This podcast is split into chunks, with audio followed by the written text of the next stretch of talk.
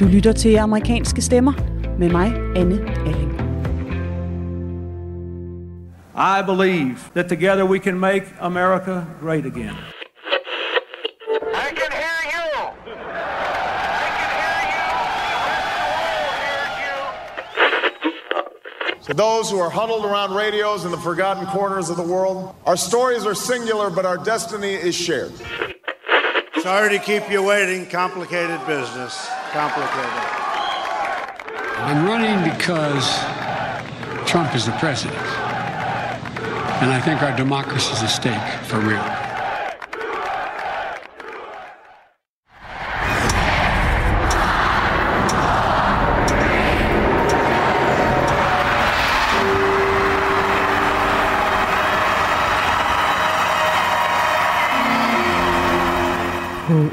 Proppet Times Square for et år siden var der fuld af forhåbning for det nye år, som ingen vidste, hvad ville bringe.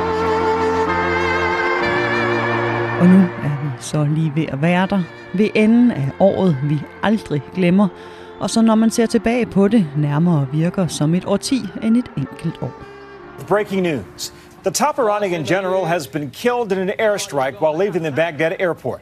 Qasem Soleimani was one of the most powerful figures in the Middle East. The Pentagon confirmed the U.S. military carried out the attack. Det attack. virker helt uvirkeligt, synes jeg, at det kun er et år siden, at Trump lagde 2020 ud med at pynse på krig mod Iran.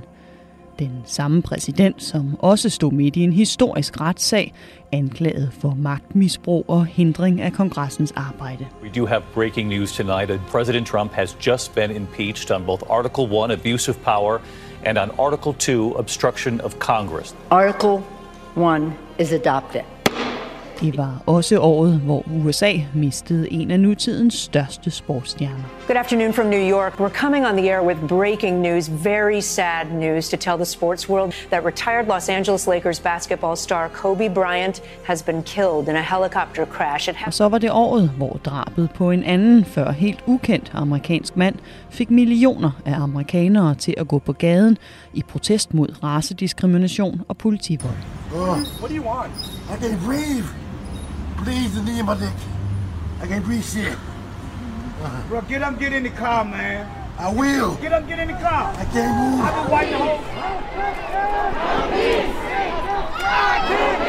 Foråret i USA foregik til lyden af henholdsvis nationale protester mod diskrimination og ulighed, og en dundrende stillhed fra landets coronalukkede gader. desperate new measures in some states to slow the spread of the coronavirus. As you can see, we are heading in the wrong direction and we are heading there very fast. Verdens stormagt endte i år ikke i krig med Iran, men i krig mod en usynlig fjende, der har trængt sig ind i alle afkroge af samfundet og æder løs på The Land of the Frees mange ømme punkter. In the United States, now the country hardest hit by the coronavirus, disaster has been declared in all 50 states.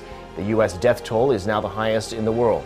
Og midt i viruskrigen er der så blevet ført en historisk valgkamp i en historisk tid, der har sat samfundet yderligere på spidsen og yderligere afsløret grøfterne og svaghederne i det amerikanske system. With President Trump's refusal to accept the results of the election, tensions continue throughout the country as his supporters double down on his message. We demand the truth. Ja, det er herrens år 2020. Der er sket så meget, at det virker umuligt at samle op på, og måske så har du også hørt så meget om Trump og Biden, at du godt kan klare, eller måske lige frem trænger til en lille juleferie væk fra de to amerikanske herrer. Sådan ved jeg, at mange amerikanere i hvert fald har det, og i dag der skal det derfor slet ikke handle om politik. Hvis du har hørt med i programmet her i løbet af de sidste måneder, så er jeg sikker på, at du nogle gange har rystet på hovedet af amerikanerne og tænkt, at de der er tossede, men måske andre gange har følt, at du har kunne identificere dig med dem og deres ellers noget anderledes verden. Og er der én ting, som vi alle sammen har haft til fælles i år, om vi så er amerikanere, danskere eller noget helt tredje, så er det, at vores hverdag er blevet drastisk ændret. Vi er blevet tvunget til at sætte os ned, være alene, trække stikket og i det hele taget ikke gøre, som vi plejer. Noget, der har været svært og også haft grimme konsekvenser for mange, men det har også givet os tid til refleksion. En refleksion, som de amerikanske stemmer, vi skal møde i dag, gik igennem allerede før coronaen, hvor de stoppede op midt i dagligdagens mylder, tog deres valg og fravalg op til revision og foretog nogle drastiske ændringer i livet for at nå nærmere de værdier, der virkelig betyder noget for dem. Det lyder højfilosofisk, og det er det også lidt.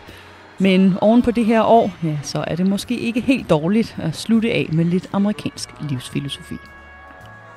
Så mens der ikke er tvivl om, at vi nok kan huske tilbage på år, der har været mere festlige end 2020, så lad os i denne udsendelse se på, hvad 2020 kan ruske i og måske endda lære os.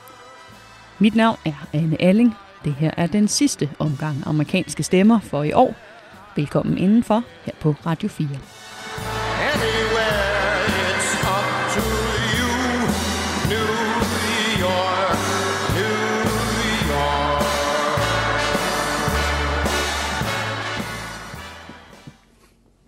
Hey guys, thanks for coming over.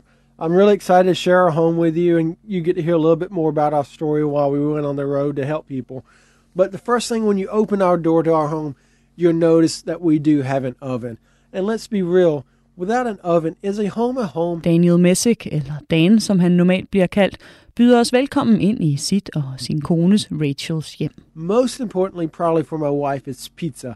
Without the ability to cook pizza, my wife probably would have not been on board with this. Dan er, som du måske kan høre, en good old country boy fra Tennessee, fuld af smittende positiv energi.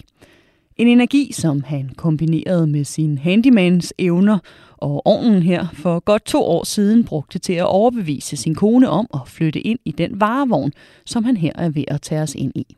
Just to the left of the kitchen, we have seating for two and under that is where we store the propane tank and all of our cooking supplies of pots. And then there's nothing up top except for a closet that rolls back and forth. So we have a closet that is almost a meter long. Uh, so that's more hanging closet than even some houses or apartments we've lived in. Udover køkkenet, der både har ovn, kogeplade, håndvask og køleskab, så har også en spiseplads, en seng og et utrækkeligt klædeskabssystem med plads til en del tøj og alverdens andre opbevaringsfeatures, som Dan her snilt kan bruge en halv time på at tage dig igennem. But that's our home. It's a pretty simple home. Uh, it's 77 square foot. I haven't converted it over, but yeah, 77 square foot. It's only six foot tall, so like 1.8 meters tall. But there is exhaust fan, so when you're cooking, all the fumes you can pull those out. It has created a lovely way for us to travel, and I am really glad for the opportunity it gave us. Omregnet fra fod til meter er Dan og Rachels hjem 7 kvadratmeter stort, og har i løbet af de seneste år taget dem rundt til 38 amerikanske delstater og fire lande. En rejse, som de startede efter at have levet de første 30 år af deres liv som traditionelle amerikanere med hus og job, og som jeg hørte om, da jeg mødte dem første gang til en festival for i sommer for folk, der bor i forskellige kreative former for hjem på jul. I was driving that thing would be like. oh no no! And we've also got another one that actually goes right here. Oh, okay. Festivalen fandt sted en skoldhed sommerdag i Tennessee foran Nashvilles største fodboldstadion. På asfalten foran arenaen stod rækker af busser og biler parkeret, med ejerne klar til at vise frem i deres alternative hjem. Nogle havde indrettet ikoniske gule amerikanske skolebusser til deres hjem på jul, mens Dan og Rachel her kører det populære vanlife, som det bliver kaldt, hvor de har indrettet en varevogn som den, du kender fra elektrikere og andre håndværkeres firmabiler, og bygget bagenden om til et hjem, som du kan køre rundt med. Alle sammen langt billigere og mindre pladskrævende løsninger end den traditionelle autocamper. So, main reason is we want to figure out ways we could give back more. You know, uh, when you're doing your corporate job or just a job, so much of your time gets spoken for. And yeah, you can invest it with your coworkers, but at the same time, there's many times where people just need you to come alongside them and just help them with something. Rundt på pladsen i de forskellige køretøjer boede alt fra børnefamilier til singler og unge og gamle par med hver deres historie og årsag til, hvorfor de havde rykket livet på jul.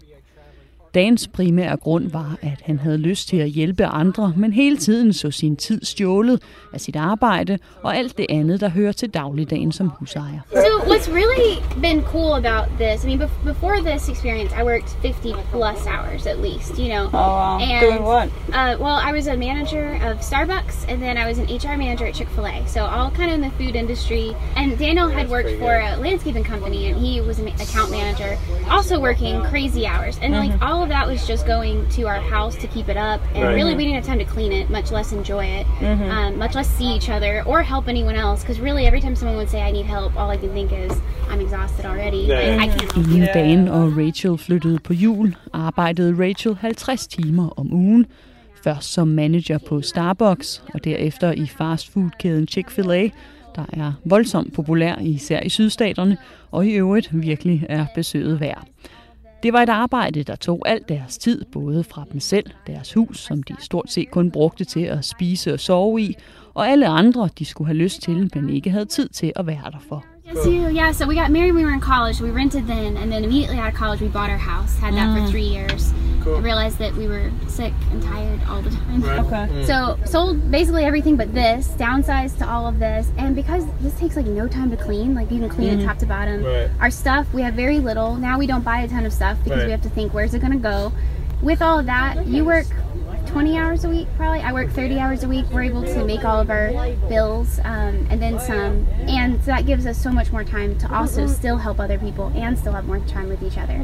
So I'm not og Rachel er college sweethearts og blev gift lige efter de blev færdige med skolen.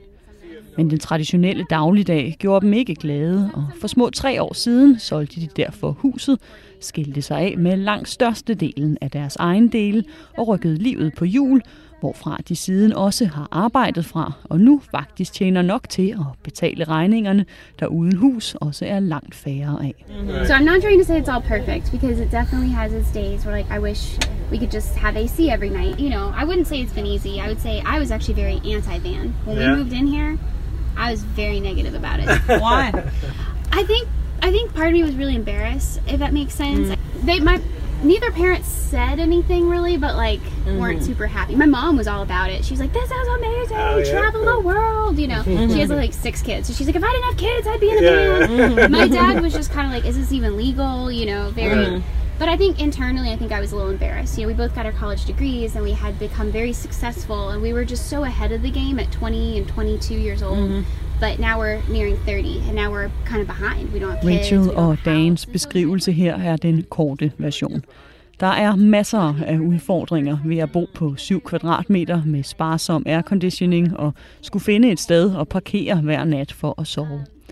Og så er der hele identiteten ved at være 30 år og bo i en bil, som især Rachel havde svært ved at tage på sig i starten, og flovede sig over, når hun så på sine venner, der stadig havde hus, karriere og børn på vej. because I, I just looked around and realized, oh, like all of our friends have kids and homes and these careers. Um, and so knowing that I willingly gave that up was hard. But then I saw how many people we've been able to help through this Mhm. process and lives that we've been able to, honestly, I think, help change. Right. Um, and their marriage has gotten better. And then I'm starting to realize we're not behind. I think we're ahead in the things that actually matter. And that's the point, right? talking about emotions and stuff like, like Yeah, that. we talk Or about so pesky easy. Emotions. things that are easy to bypass, especially with like being a guy. I don't want to talk about that stuff. When like something bothers me, it's like I'll just ignore it and go away. Mhm. But since we have time, it's like okay. And you're in such a this- tiny Let's space. talk it so, out. you know, Yeah. so we've been married for s- over seven years, um, but I'd say this year has been really our closest year. Would you say that? Like it's really brought being in this tiny space has really brought things out and like oh actually it does frustrate me when you do this and we're able to like Mhm. talk Yeah, yeah. about it. Um, but we're also able to give back more. I don't know how it all works, but it does. It's like- Efter at have været foran med både uddannelse og karriere, følte Rachel sig nu bagud, indtil hun opdagede, at den nye livsstil lærte hende nogle andre og vigtigere ting, og på den måde bragte hende foran på nogle helt nye parametre, som at være der for andre og konfrontere konflikterne i hendes og Dans ægteskab. Et forspring, som nu overtrumfer hendes tidligere karriereambitioner. Uh, no, I'm a customer service representative uh, for a company, so I, I answer phones for 30 hours. It's not glamorous, but it, it's great. It works. It's It stress free for the most Yeah, part. it's mobile, And Daniel right? teaches. This is his Oh, cool. Chalkboard. Oh, cool. So Maybe you you- do like online teaching? I teach English to kids in China. Oh, very very cool, cool, man. So you do it like here, and this is your. Yeah. cool, man. That's awesome. We both work from right here. Oh, that's I so mean, and that's the beauty of it, you know. You can do that nowadays. You couldn't do that like Yeah. 30 years ago when this was also a You'd, thing. you'd Yeah. be like for real homeless 30 years ago, Mm. right? Yes, I, I can't imagine doing this before internet. To be honest, like You'd that- it would have been farm. harder. Mhm. Yeah. Now it's like you really can work from anywhere. I mean, I've Right. gotten to I've gotten to work and like answer phones with like an, a beautiful apple orchard outside. Like we've had some of the best views. We've I dag arbejder Rachel i kundeservicen for et telefonselskab. En mindre prestigefyldt stilling end at være manager, men stressfrit og noget hun kan gøre hvor som helst, så længe der er internet. For eksempel fra bordet i bilen, de kan parkere ved præcis den udsigt, de ønsker, hvorfra Dan også passer sit arbejde som online engelsklærer for elever i Kina, udstyret med sin computer og en lille tavle hængende på væggen bag spisebordet. Um, the typical questions people usually ask. Yes, we have a restroom. Um, Oh? Oh, yeah, composting toilet. Oh no, it's right Oh, there. It pulls out. It's just on a drawer. Uh, showers, we go to Planet Fitness, so we, we just go work out every other day and then take Mhm. showers. And at first, that took some getting used to for me. I used to be a shower every day person, Yeah. so that was one of the negative things that I brought into it. Like, what do you mean I can't shower every day? But then that was a long conversation. that was do what? That was a long conversation that we had to discuss. Rachel og Dan har været på festivalen her før og vist deres hjem frem, og de spørgsmål, de oftest får, er, hvordan de gør i forhold til badeværelse. Og deres bil har faktisk et toilet, nemlig et smart komposttoilet på hjul, som de kan trække ud fra skabet bag ved førersædet. Og i forhold til at gå i bad, så klarer de det ved at gå i fitnesscenter hver anden dag. Noget, der krævede en del overtagelse for Rachel, der dengang de boede i hus, insisterede på at gå i bad hver dag. Yeah, it, cool. helped us. Actually, I've lost 20 pounds this year. I mean, really, Cool. this- this has just been. I've lost weight. I feel better. Our marriage is better. Right. Kind of actually, yeah. Like this is kind of a life that I would be okay bringing kids into. Whereas before, I think it was like. Even though you live in a van. Rachel, Yeah. der før ikke var den sporty type, har tabt sig 10 kilo siden de skiftede til den mere mobile livsstil, og har i dag mere mod på at få børn end før midt i hendes stressede hverdag. En ting, hun dog ville ønske kunne ændre sig, er folks opfattelse af det mobile liv, der udefra nemt kan virke noget flipperagtigt. The one thing I guess I wish I could change maybe is people's perception of it. I guess Right. Mhm. because. I care too much, but it is still hard to be like, "Wh- where do you live? I live in a van. You know, it's, it's one thing if you live in a van and you're traveling. That's cool. That's cool. That's cool. You live in a van on your cool. parents' property, Not cool. doesn't sound as cool. Det er stadig svært for Rachel at sige til folk, at hun bor i en varevogn. Måske ikke så meget, når de er på farten, men især de gange, de ikke lige er ude på nye eventyr, men holder parkeret på forældrenes grund, som de nogle gange gør, når de gerne vil lige være hjemme og se familien lidt. Like we hang our clothes up just because I'm terrible at folding. So if I fold them, you can tell they'll fold in and they get wrinkly. And I, Yeah, I that's joke with people like, "Why'd you do that?" I was like, "Well, I don't want people to think I live in a van or something." Yeah, like, we wanna still, like, you know. and then Clint tell them later, like, "Wait, you did?" it's true though. Like we really, we still want to be. I mean, we still cook most of our meals in here. You know, Yeah. we mm-hmm. we still shower. Like we brush our teeth twice a day. I mean, we're just, you know, we're able to function. Bøjlestangen ved fodenden af sengen, som Dan også viste på videoen tidligere, er et af deres forsøg på at bekæmpe stigmaet om hippierne i folkevognsråbrød, der hverken går i bad eller arbejder. Og Dan har designet den så smart, at den kan køres ud i spiseområdet, når de skal sove, og hen over sengen i dagtimerne. Og lige præcis når det kommer til at sove, så har Dan og Rachel en smart ordning. Boondockers welcome. Have y'all heard of that? What? You'll have to go to the website boondockerswelcome.com, Okay. but you pay thirty dollars for the whole year, and Mm. then um, you can you have access to the site, and it's actually people who just have driveways or See, that's why and I they, said that. and they just they just let you come stay for free. Like you, there's no obligation to pay them anything.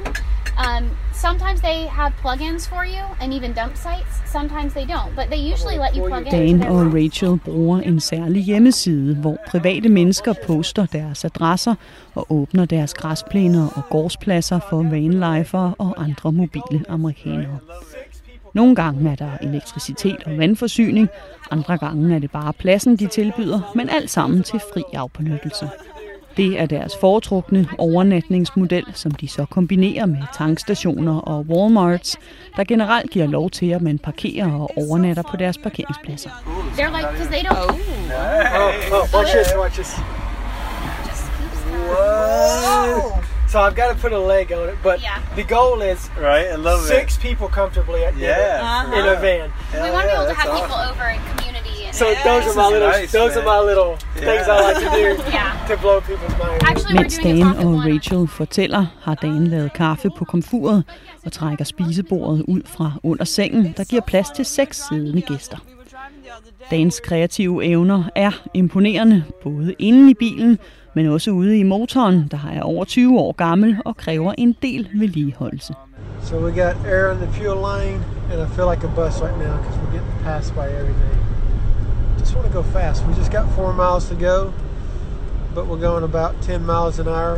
So how long will this take us? Forleden lagde Dan denne her video op, da han og Rachel var på vej fra endnu en festival i Florida og op tilbage til Tennessee, hvor jeg havde aftalt, at vi skulle mødes igen. Men der var noget galt med bilen, der siden vores sidste møde har været ude på noget af nogle eventyr. Somebody's not excited. No, not happy. So we're staying at the Loves tonight. We didn't bring the heater for this trip, so we're going to see if we can make it through the night. If not, they sell a heater inside. Efter et sejt træk på motorvejen, hvor de kun kunne komme op på 10 km i timen, tog Dan og Rachel en overnatning på tankstationen, inden de næste dag sneglede sig tilbage til Tennessee, hvor jeg fangede Dan på telefonen. Hello. Hey Dan, Hey, how are you today? I'm good. How are you doing? Good, good. Can you hear me okay? Yeah, you're a little, uh, what is it called? Muffled or something. Is this better? Oh yeah, that's much better. Well, what's going on with the, uh, with the van? Uh, and when we was in California before, I went drove it down to Guatemala. I needed to replace the part, but I couldn't find it locally there, so I just made one. Mm. And I think the I think the piece finally broke. So I mean, I got ten thousand miles out of a piece I made. That's that's okay. Oh, that's pretty good. Siden jeg talte med Dan sidst, har han og Rachel været en tur gennem Sydamerika, hvor Dan ikke kunne finde den reservedel, han skulle bruge, og derfor lavede en selv, der havde holdt over 20.000 kilometer, før den nu gav op. Yeah, so we drove all the way through Mexico. On the way down, I drove down the west side, and we went into Guatemala. And what did you go down there for? So, oddly enough, we was in Guatemala to get our ESL license. So that's our license to be able to teach English as a second language. Dan og Rachel har været gennem Mexico for at komme til Guatemala, hvor de har taget et kursus for at blive engelsklærer, som planen var, at de skulle bruge til deres næste store eventyr. Uh, we made it back into the states like January third, and had all of our paperwork expedited because we were supposed to be in China February sixth. So we was like expediting all of our paperwork, but then you know, in the very faint news, I saw stuff was happening in China, 'cause- and it was only two hours away. Uh, Wuhan was only two hours away from where we was going in Yangzhou, so it was like right at the center, and I expected everything to clear up in a matter of months because Dan og Rachels plan var at flytte fra bilen til Kina i et år fra februar for at arbejde som engelsklærer. Men byen lå bare to timer fra Wuhan, og alt endte derfor med at blive aflyst, og Dan og Rachel har derfor lagt nye planer igen, der stemmer endnu mere overens med deres mission om at hjælpe andre. I've gone more into helping people in building, and I've actually started a nonprofit Mhm. to help um, educate safety building practices. Because unfortunately, there is not any form of a licenseship or quality control of anything. Anybody can just walk up to a county clerk and say, "I'm a professional van builder. Can you give me a business license?" Dan har startet en non-profit, hvor han hjælper folk med at bygge deres mobile hjem på ordentlige, sikre måder. Noget han i det hele taget har gjort lige siden de begyndte at køre, men altså nu prøver at gøre til en mere reel levevej, så flere kan få samme mulighed som ham. I can't remember who said this quote originally, but it's really stuck with me. The best ability is availability. Hmm, yeah. And I mean, that availability is sometimes hard to find if you work nine to five, right? Yeah. Oh, absolutely. Um, is even hard when you have a whole week free. Um, if you just want to go to the beach and just enjoy yourself or go to the mountains, sometimes we, you know, you just get pigeonholed and just having fun and forget that hey, there's other people here as well. So, Hmm. you know, it's it it is easy to hide behind the the blanket of well, my job takes all my time, so I don't have any time to give. But it's just for me as well as anybody else, it's just making it a point to open up your schedule for people. Den bedste evne er evnen til at være til rådighed. Det er et af dagens yndlingsudtryk, og hvad han og Rachel forsøger at leve efter. Både over for hinanden gennem deres NGO, men også i hverdagen i det hele taget, hvor det er nemt at blive opslugt af sit arbejde og forsvinde ind i sin hverdag.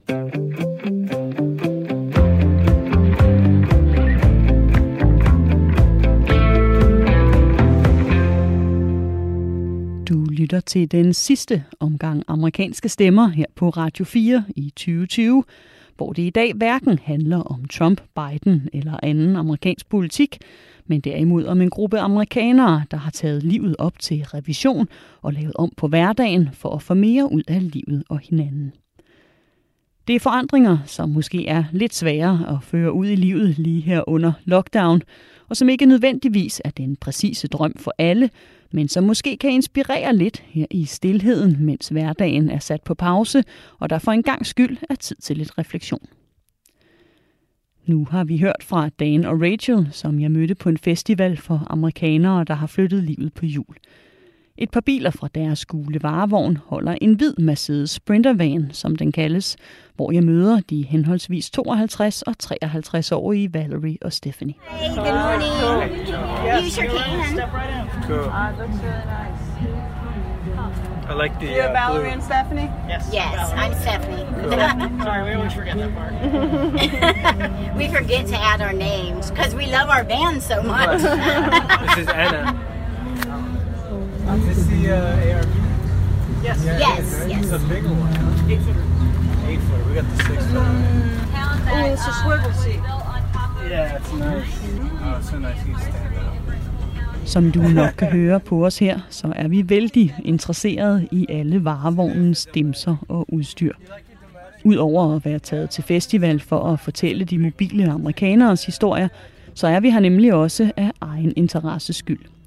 Vi gik nemlig selv mobilt for nogle år siden og rejste landet rundt og fortalte historier fra USA's afkroge i en varevogn, som vi selv byggede om til et hjem på jul. Ours is a 92. Is it in here? Or? It's. I, I would love to bring it in, but it's out in the parking. Just register. register and then they'll let you drive it in. We should just pull it in. Yeah, that'd be cool. Yeah. So you're camping here tonight? Yes, and then you can camp, and then um, the only thing they require from you is just to show it.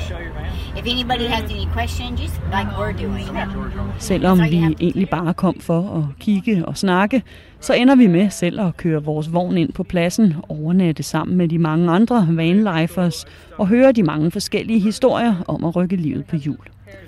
For lige så mange forskellige slags busser og varevogne her er, lige så mange grunde findes der også til, at folk har taget den drastiske beslutning om at skille sig af med deres traditionelle hjem. For Valerie og Stephanie, der handlede det om at få det bedste ud af det sidste af livet. So we decided, well, actually, she decided that she's going to take me everywhere that I had not seen before and that I want to see.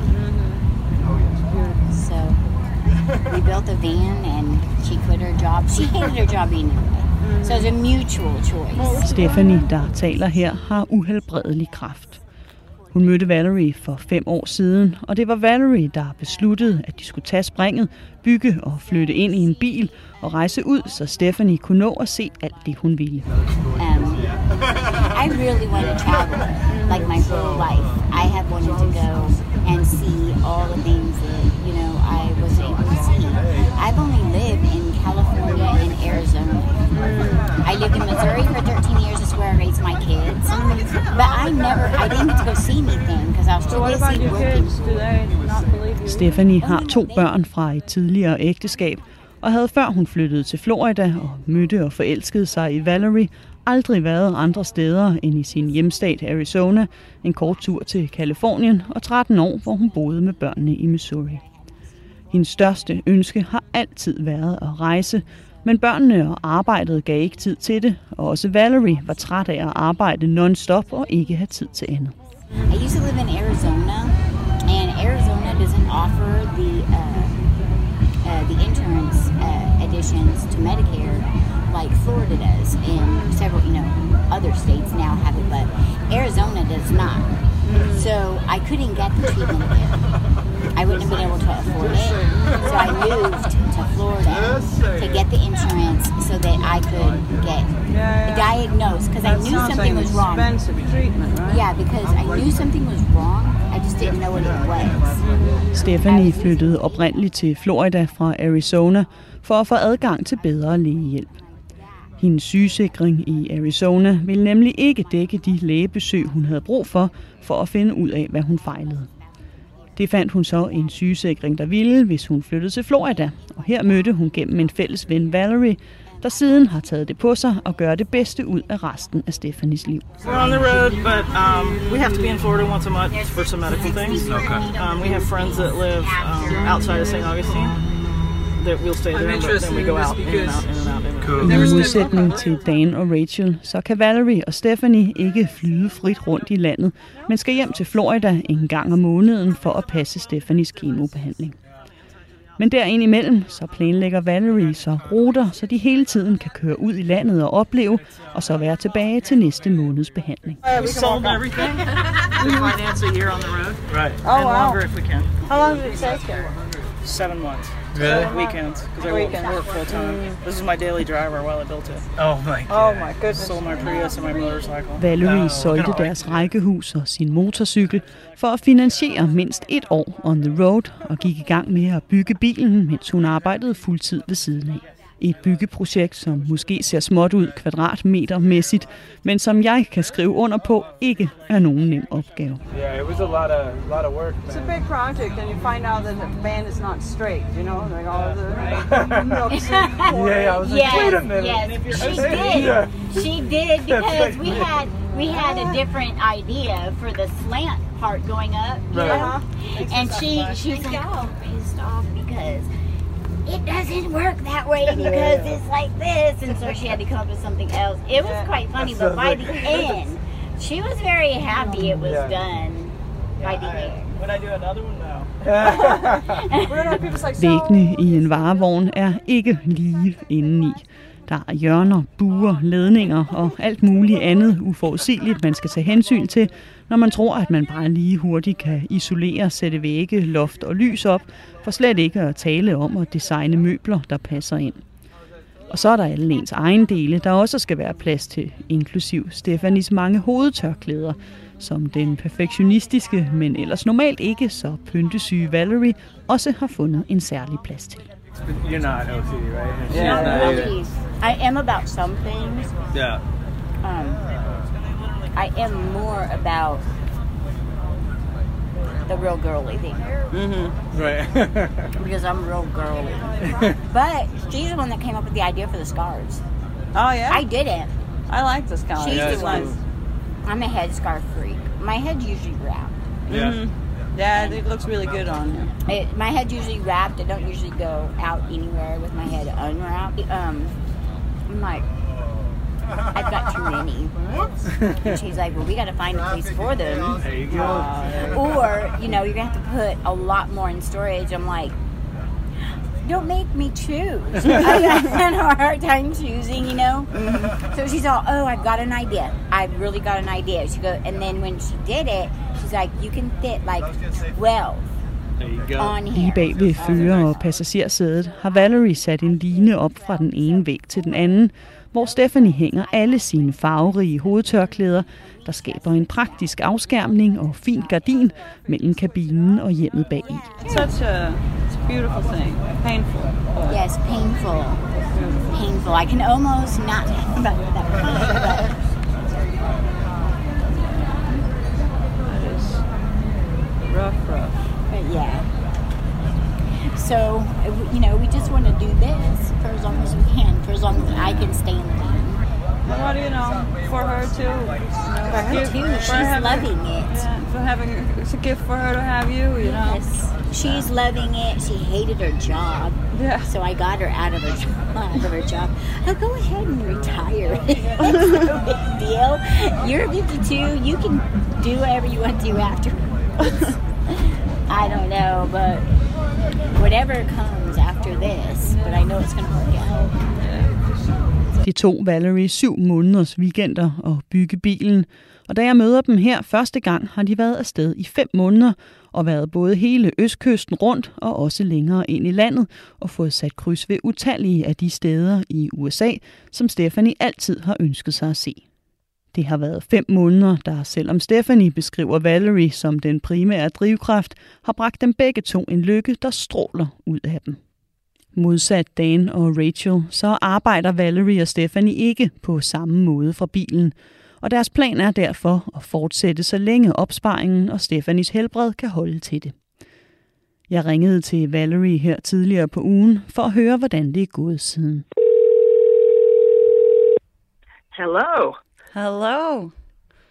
How are you? Long time no talk. Yeah, how are you? Good. I mean, we've been here a little over a month now, and Mhm. I think we're finally starting to, you know, breathe a little. We've got everything put away, and you know, it takes time to get settled and get things on the walls, which we've done that. So Valerie og jeg har holdt kontakten gennem deres rejse, men her de seneste måneder er der sket store ændringer for dem. Efter et år on the road valgte hende og Stephanie nemlig at sælge bilen og er nu flyttet til delstaten Montana. When did you guys stop like going around in it? Um, we we did exactly as planned. One year. We went from basically November first to November first. Det blev til præcis et år i bilen, ligesom planlagt, før både pengekassen og Stephanies helbred fik svært ved at følge med.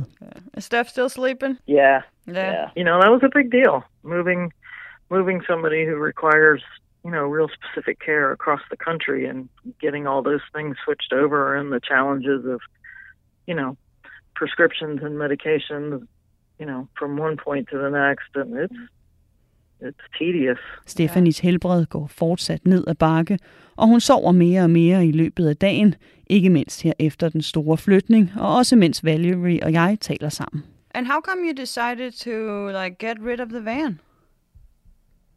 Because I couldn't afford to keep it and get a car for out here. Mm-mm. Was it a good year though? It was a great year. I tell you what, it's the best thing I ever did in my life. I have a friend who I went to high school with. She's really struggling with decisions, and she used, she worked in the banking world for a long time. She's Mhm. really struggling with the decisions that she made in life, and you know the whole comparing herself to others. And I told her, I said, you know, the happiest I was is when I had all I had in that sixty square foot van. It was the smartest decision I ever did to walk away from you know, my 30 something year career, I just wasn't happy anymore. Why was I staying? Mm-hmm. Der var ikke råd til både at flytte tilbage i en lejlighed og have den store bil, men Valerie er ikke i tvivl om, at året on the road var den bedste beslutning, hun nogensinde har taget for sig selv, også selvom det betød, hun solgte alt og sagde sit velbetalte ingeniørjob op. I mean, I was kind of headed into what you do. Mm-hmm. And I sort of got, I got pushed over into the engineering field by my parents. And it never was something I really wanted to do anyway. The good side of it was it was a good income. Yeah. The bad side was when it all came down to it, it, it really didn't. It didn't give me the, the the good feelings that I wanted to have inside. It it wasn't. It just it was just a job. Yeah. Not enough creativity, it- huh? No, no, not at all. Not at all. And you know, every day began I began to feel like a robot every day. I was like, God, why am I doing this? Out the door at seven thirty every morning and back in the door at five thirty. Repeat the next day. It's just ugh.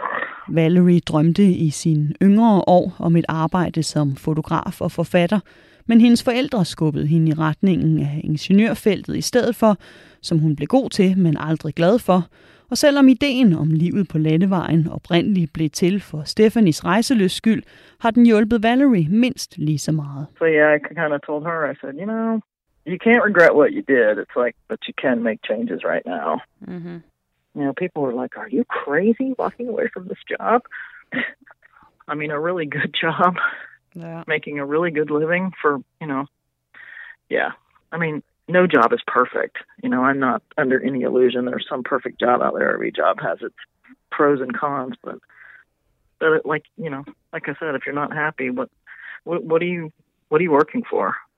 You think if you hadn't done it, you would still have that old job? Probably. Huh. And I would be in a job I hated in the city that I had grown to despise.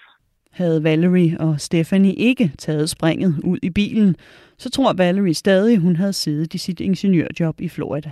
Både et job og en adresse, som hun havde af rutine og ikke af lyst. I grew up in Florida. I'm a sixth generation Floridian. Mm-hmm. And when I was a kid in the 70s, we had four distinct seasons. Mhm. And that does not exist anymore. Uh, It just doesn't. Nope, not anymore. It's just hot, and then it's cold for a little while, and then it's hot again, and it doesn't let up. Just, it's ridiculous. I mean, I it happened in it. what? Happened in what? A couple of couple decades, like thirty years or something. It changed that much. Yeah, in about 30 years, it changed that much.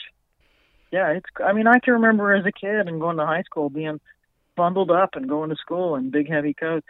I barely use a hoodie in Florida anymore, even in the winter. Man kan måske kalde Valerie en lykkerider, men hun er også en slags vestlig klimaflygtning. Da hun var barn i Florida, var der fire årstider og en vintersæson, der krævede en tyk jakke. Men i dag er hun heldig, hvis hun har brug for en langærmet, og derudover sveder hun bare året rundt i den høje varme luftfugtighed. Da hende og Stephanie kørte rundt, gjorde de det derfor både for oplevelsernes skyld, men også for at finde et sted i landet, de faktisk havde lyst til at bo, i stedet for det skoldhede Florida. We wanted to go someplace cold. We wanted to go someplace with dry cold. Mm-hmm. Um, so that pretty much left out the eastern part of the country. Uh, but I don't like the heat, so you know Arizona is not an option. Mm-mm. So, so it was Colorado or Montana. I have a lot of friends that I went to high school with in Colorado in the Denver area. Mm-hmm. But Denver's too expensive. Yeah, it's too right. expensive.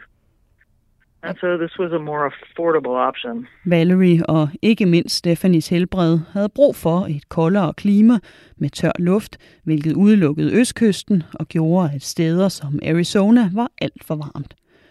Colorado havde klimaet, men var alt for dyrt, og Montana lige nord for Colorado endte derfor med at være et godt billigere alternativ.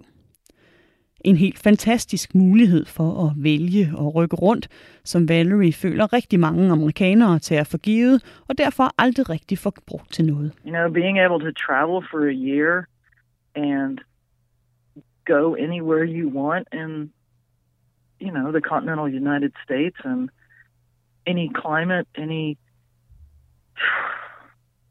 you know, the freedom of that and, and appreciating that freedom. Mm-hmm. I, I I think it's something that a lot of us take for granted. And, you know, I speak for, you know, um, Americans. It's like I Mhm. really think we take it for granted. Ja. En af de absolut mest fantastiske ting ved USA er, hvor alsidigt landet og naturen er. Her kan du vidderligt finde stort set alle slags klimaer og landskaber, men der er også rigtig langt imellem dem, og derfor rigtig mange amerikanere, der kun får oplevet en brøkdel af landet, og på grund af livets lod og dagligdagens schema, aldrig når at få prøvet andre muligheder. I think that so many of the rules are put in front of us at a young age to go to school, Mm-hmm. get a degree, get a job, get a career, work your career, buy a house, buy a car, have a family, work at a job for 40 years, and retire to Florida. And, you know, I, I think, you know, in the research that I was doing for van life, one of the things that I discovered was by the time you work a 40 year career, I'm mm-hmm. sorry, but the only thing you're going to do is sit on the couch or sit in a wheelchair because your body's worn out. USA er ikke undtaget, når det kommer til forventningerne og samfundets uskrevne regler om uddannelse, ægteskab, børn, hus og bil. Fra amerikanske film og hele essensen af den amerikanske drøm, der kan man måske godt tro anderledes om kulturen, men i 99 procent af landet, der hersker der altså mindst lige så store forventninger til at følge den traditionelle levevej, som vi kender den herhjemmefra. Forventninger, som uden tvivl har fordele og skaber stabilitet for mange, men som Valerie havde brug for at tage op til revision, og som hun nu håber flere tager sig tid til at overveje her i coronaens stille nedlukningstider. I think, you know, I think, I hope some people, particularly in this country, you know, being forced to sort of stare at their own four walls for a while, you know, stop taking for granted the fact, the freedoms that we do have because we do have them. Mm-hmm. I mean, there's so many things that, that we can do. And yeah, when you really sit and think about your career or your direction in life or whatever it is that you want to do or whatever your end game is going to be, it's like, well, you know, maybe I, I do sell the house and travel and hike around Europe for a year. Maybe I, you know, what's wrong with that? I mean, why does everything have to be a certain way? I mean, first of all, we're all different. For Valerie var det Stephanies helbred og erkendelsen af, at deres tid sammen var begrænset, der fik hende til at stoppe op og tage en stor beslutning i livet. En beslutning, der var rigtig for hende, mens andre har brug for at gå helt andre veje. For forskelligheden er nemlig, hvad Valerie mener dagligdagen udvasker. Både ved at forlange, at alle skal passe ind i den samme kasse, men også i form af vores egen evne til at forstå og acceptere det anderledes. To me, in terms of how you are as a person and your personality in terms of discrimination and and um, bigotry and all of that, travel fixes a lot of that. Because you get out of your bubble, which was the issue with living in St. Augustine because most people there that I ran into, I'm not kidding you, 40 year old people who've never left the county. Mm-hmm. Yeah. How, how, how, what is your view of the world when you've never left your immediate surroundings? Hjemme i St. Augustine i Florida, hvor Valerie voksede op, har hun gang på gang oplevet naboer og bekendte, der stort set aldrig har forladt deres kommune, slet ikke delstaten og overhovedet ikke landet, og det er efter hendes erfaring medvirkende til mindre forståelse og mere splittelse, som ikke mindst i år er kommet til udtryk i det amerikanske politiske klima. But you know, and I and I think all of that, all of those things, kind of played into me finally making decisions that weren't based on that wasn't based on fear. Yeah. You know, don't leave the job because what if? What if you can't get a job on the other side? Oh well, I'll deal with that on the other side. Mm-hmm. What, what I'm going to do? Sit here until I'm just so miserable and life is just too short. And I think love is a good fuel for, you know, taking those chances. Yeah. Oh yeah. Mm-hmm. I think everybody should take a chance every every once in a while in their life. Det var årets sidste amerikanske stemmer for denne gang. Det har virkelig, virkelig været en øh, fornøjelse at lave radio for jer her i valgåret, og jeg håber, at du trods restriktioner og alverdens anden 2020-udfordringer lige nu er både julemæt, juletilfreds og klar til at tage hul på et nyt år lige om lidt. Jeg glæder mig i hvert fald til, at vi forhåbentlig høres ved igen i det nye år, og for lige at runde det hele sådan helt forhåbningsfuldt af, så har jeg en sang, som jeg gerne vil spille for jer her på falderæbet. Det er en sang, som jeg faktisk ret tilfældigt faldt over, dengang jeg selv boede på jul. Den lå blandt en bunke kassettebånd i en kasse i en genbrugsbutik langt ude på landet i Oklahoma, og kunne ikke være et bedre soundtrack til alt det, vi har talt om i dag, og måske også en inspiration til et nytårsforsæt. Enjoy Yourself hedder sangen. Den blev sunget første gang i 1950 af Guy Lombardo, lå på de amerikanske hitlister i 19 uger, og er efter min mening stadig ganske aktuel. Og med den, glædelig baghjul og rigtig godt nytår.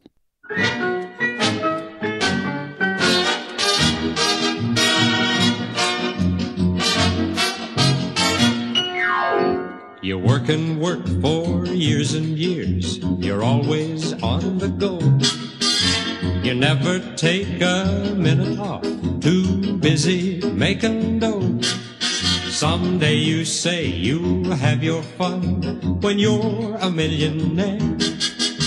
Imagine all the fun you'll have in your old rocking chair. Enjoy yourself. It's later than you think. Enjoy yourself while you're still in the pink. The years go by as quickly as a wink. Enjoy yourself, enjoy yourself. It's later than you think. You're gonna take that ocean trip, no matter come what may. You've got your reservations made, but you just can't get away. Next year for sure you'll see the world. You'll really get around. But how far can you travel when you're six feet underground?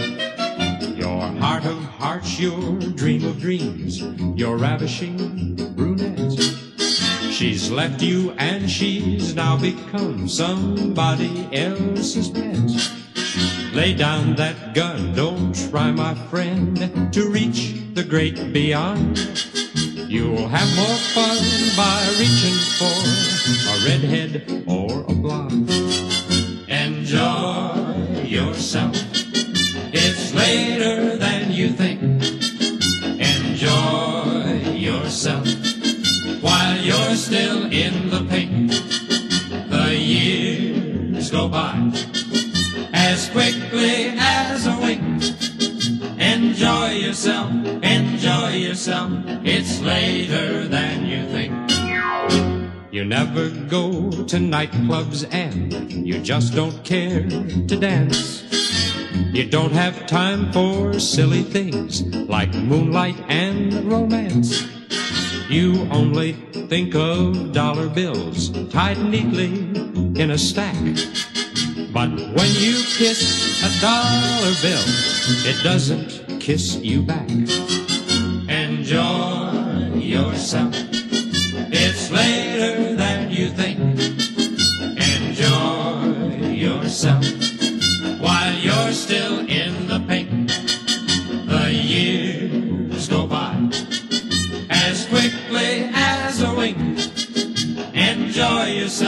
Enjoy yourself. It's later